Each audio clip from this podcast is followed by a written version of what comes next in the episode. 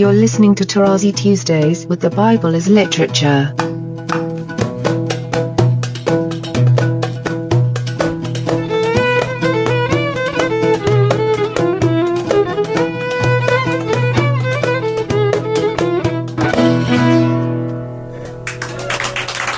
Hi, this is Father Mark Boulos, and you are listening to Tarazi Tuesdays with the Bible as Literature podcast. This week, Father Paul explains what theology does not want to accept that God is one, and He is the judge. He is neither good nor bad, He is the just judge. I am delighted to introduce Father Paul on the Bible as Literature podcast, Tarazi Tuesdays. Israel journeyed on and pitched his tent. Notice the play against Jacob now. It is as though the text is asking you to follow the action of Israel and not Jacob. Let's hear it even in the translation. Israel journeyed on and pitched his tent beyond the tower of Eder. Tower you encountered for the first time in Genesis chapter 11 with the Tower of Babel. They wanted to build a tower whose top head would reach the heavens.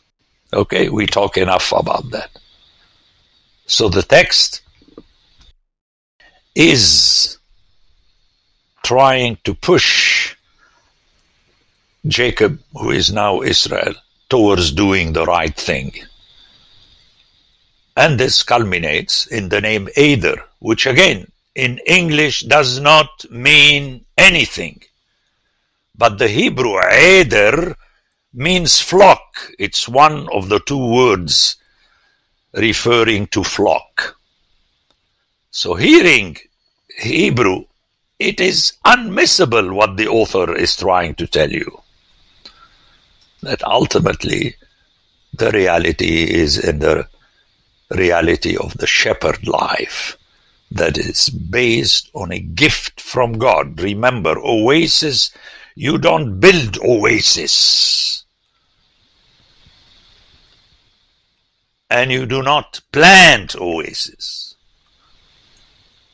The oasis, the garden, is planted by God Himself, and you just enjoy it.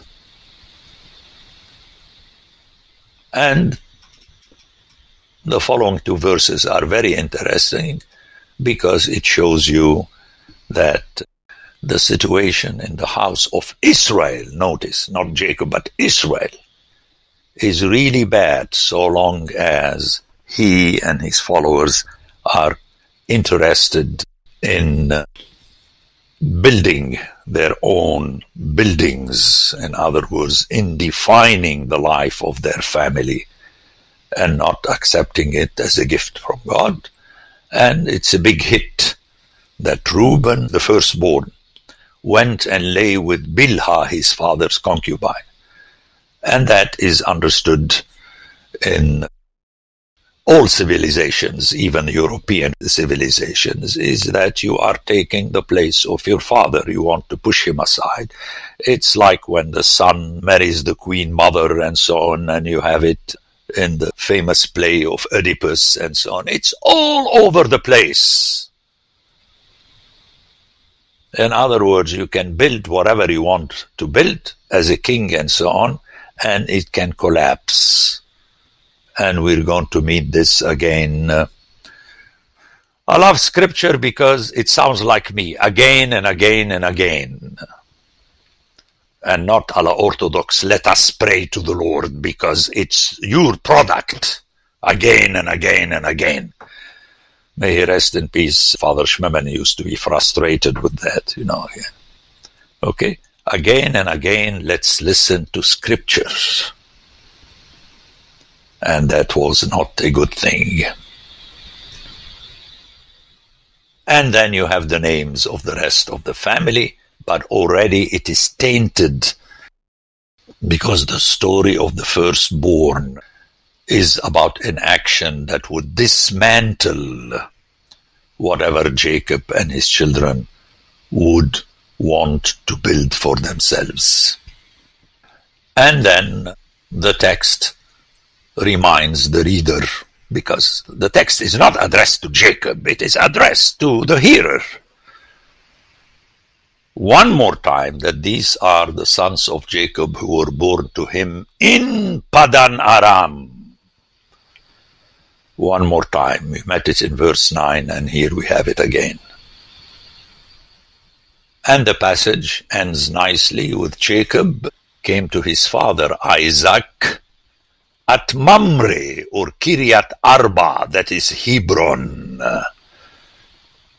And that goes all the way back to Genesis 23 with Abram who moved his tent and dwelt at Mamre, which is a root in uh, Semitic languages, Aramaic, that has to do with the word like Dabar.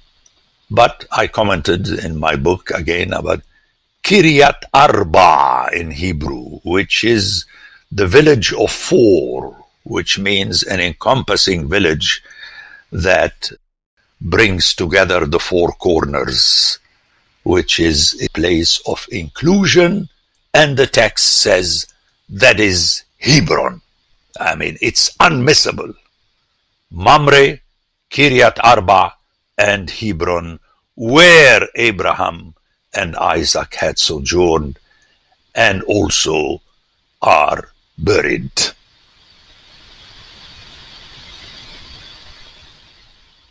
And then the culmination, very beautiful, where at the burial of Isaac in Hebron, it's not just at the burial of Isaac. You have to keep the text in mind. In Hebron, his sons Esau and Jacob buried him. Notice the sequence. Esau and Jacob buried him. Which means they arrived at a situation of peace between the two of them. I mean, Esau did not have anything against Jacob. It is Jacob who was the culprit with his mother against Esau. And we commented enough about Esau receiving him in peace, whereas Jacob was fearing the encounter with Esau, and then everything ends up in peace in conjunction with the earth where their father is buried and where they too will be buried in Hebron. So if you wait a little bit, you will see that Esau and Jacob continued their close relationship, the new relationship in peace, until their burial in Hebron. And to remind my hearers, uh, sometimes I forget to make the comments. I'm assuming that they heard it before. Hebron is from root, Habur, Heber, that means company. Okay, the brotherhood of people who are together in a certain community from the same root, Habur, Hebron. So here again we have a full chapter that would be totally both wrong and ultimately misunderstood if you make it into a movie just by taking names and producing an episode of a TV show. That's not scripture. Scripture is what it is. And then we move to Genesis chapter 36, and I'm going to just present it as a totality because this is how it is conceived. I'm not going to go through every name and so on.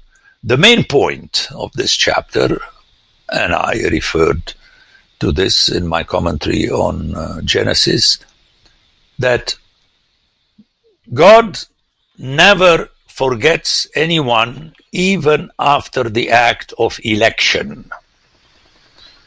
Because here people are not interested in Esau. Imagine someone trained uh, in the tradition of uh, the church and Judaism and, uh, you know, it's Jacob, Jacob, Israel, and so on, and you gloss over Esau, especially when the whole chapter is just names you can't figure out what they're meaning and what they are doing here. But let's hear it as a totality. From the beginning, the title of this chapter is Elle Toledot. These are the Toledot, which means that the author is giving to Esau as much importance as he gave to Isaac. And then Ishmael, remember, he does not forget Ishmael. He deals with their Toledot in chapter 25.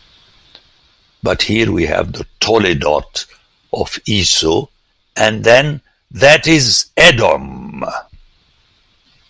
This is repeated just to show you the importance of the matter in verse 9, where we hear, These are the Toledot of Esau, the father of the Edomites in the hill country of Seir. Preceded by verse 8, where we hear, So Esau dwelt in the hill country of Seir, which is Seir. In Hebrew, that has to do with hair, hairy. Remember, Esau was hairy. Here again, the name Seir is not just Seir, it is the Hebrew Seir. Esau is Edom. Interesting in the Bible all over the place. There is no difference between the name of the forefather and the name of the area and the country of his progeny. You know, you have it in modern times in the name given to a kingdom. Can you imagine? A modern kingdom is called by the name of the forefather. The kingdom of Saudi Arabia in Arabic is just As-Saudiya, which means of those who pertain to Saud, their grandfather. Okay, this is how things go, and I referred often to my family tree that has the title on top. The grandfather, David, was in Gaza in 1753. Where he came from, what it, it doesn't matter. We're talking about the Tarazi family tree in Gaza. It starts with David, which means the Tarazis of Gaza are Bnei Dawid, the way human beings are Bnei Adam. Friends, unless you submit to this and you're not enamored with your Western individualism, then there is no hope. For you, there is no hope already, as I keep telling you, you're done with, you know, but there is no hope for the generations yet unborn. And it is your duty to channel to them the hope as inscribed in Scripture. Let me push this aside and say a few words, which I said earlier again, but it's good to repeat. Most probably you have forgotten it. That Seir and Edom and another word, paran, which is from the root of Hebrew that means light in the sense of beaming, are connected with the same mountain from which the Lord comes. You have it in Psalms. He comes from Paran, from Edom, from Seir, which means it is the mountain of God. Now, I know that it has two other names, Sinai and Horeb, but it is the same area. And that is something that Christian theology and uh, even Jewish theology, much less, but still, they don't like it. They want to differentiate between Esau and Jacob, but the text does not do that. The Lord comes from Edom, and to push my luck even further in my commentary on Isaiah, when I discussed the text which is against the mountains or the mounts of Edom, it is very important because again in the Hebrew, Edom means red and thus it reflects fire and blood. And thus Edom is the mountain of judgment ultimately. And again, this is something that theology does not want to accept. They want to split God into the good one and the bad one. No, God is one and He is the judge. He is neither good nor bad. He is the just judge. His action is a mishpat. It's his decision. And most often, as the case with the father in the parable of the prodigal son, when he decides against you, he is good. How many times I repeated against the people, especially the Orthodox who have a special Sunday before Lent, making it the prodigal son, and everyone is a Pharisee, self-assigned righteous, that I am the repentant. Well, in the parable, the father shoves aside the repentance of the prodigal son. He said, I am not going by your wish. Your repentance is lip service because you're interested in coming back to your position in my house the way you would like it, which is a reflection that you are always a repentant. That is self-righteousness, friends. This is false modesty. But who's going to accept what I just said? No one. But I don't care. That's what the text is saying. And the father says, What goes in this house is what I decide, not you, not even your tears. Okay?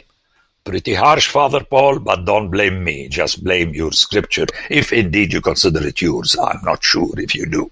You have your own scripture in your translation and in your Sunday school program, where suddenly the prodigal son becomes the highest expression of sainthood. Are you kidding me?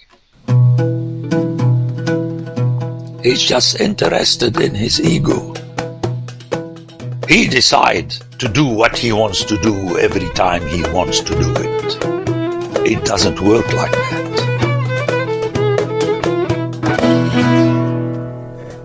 The Bible as Literature is a production of the Ephesus School Network.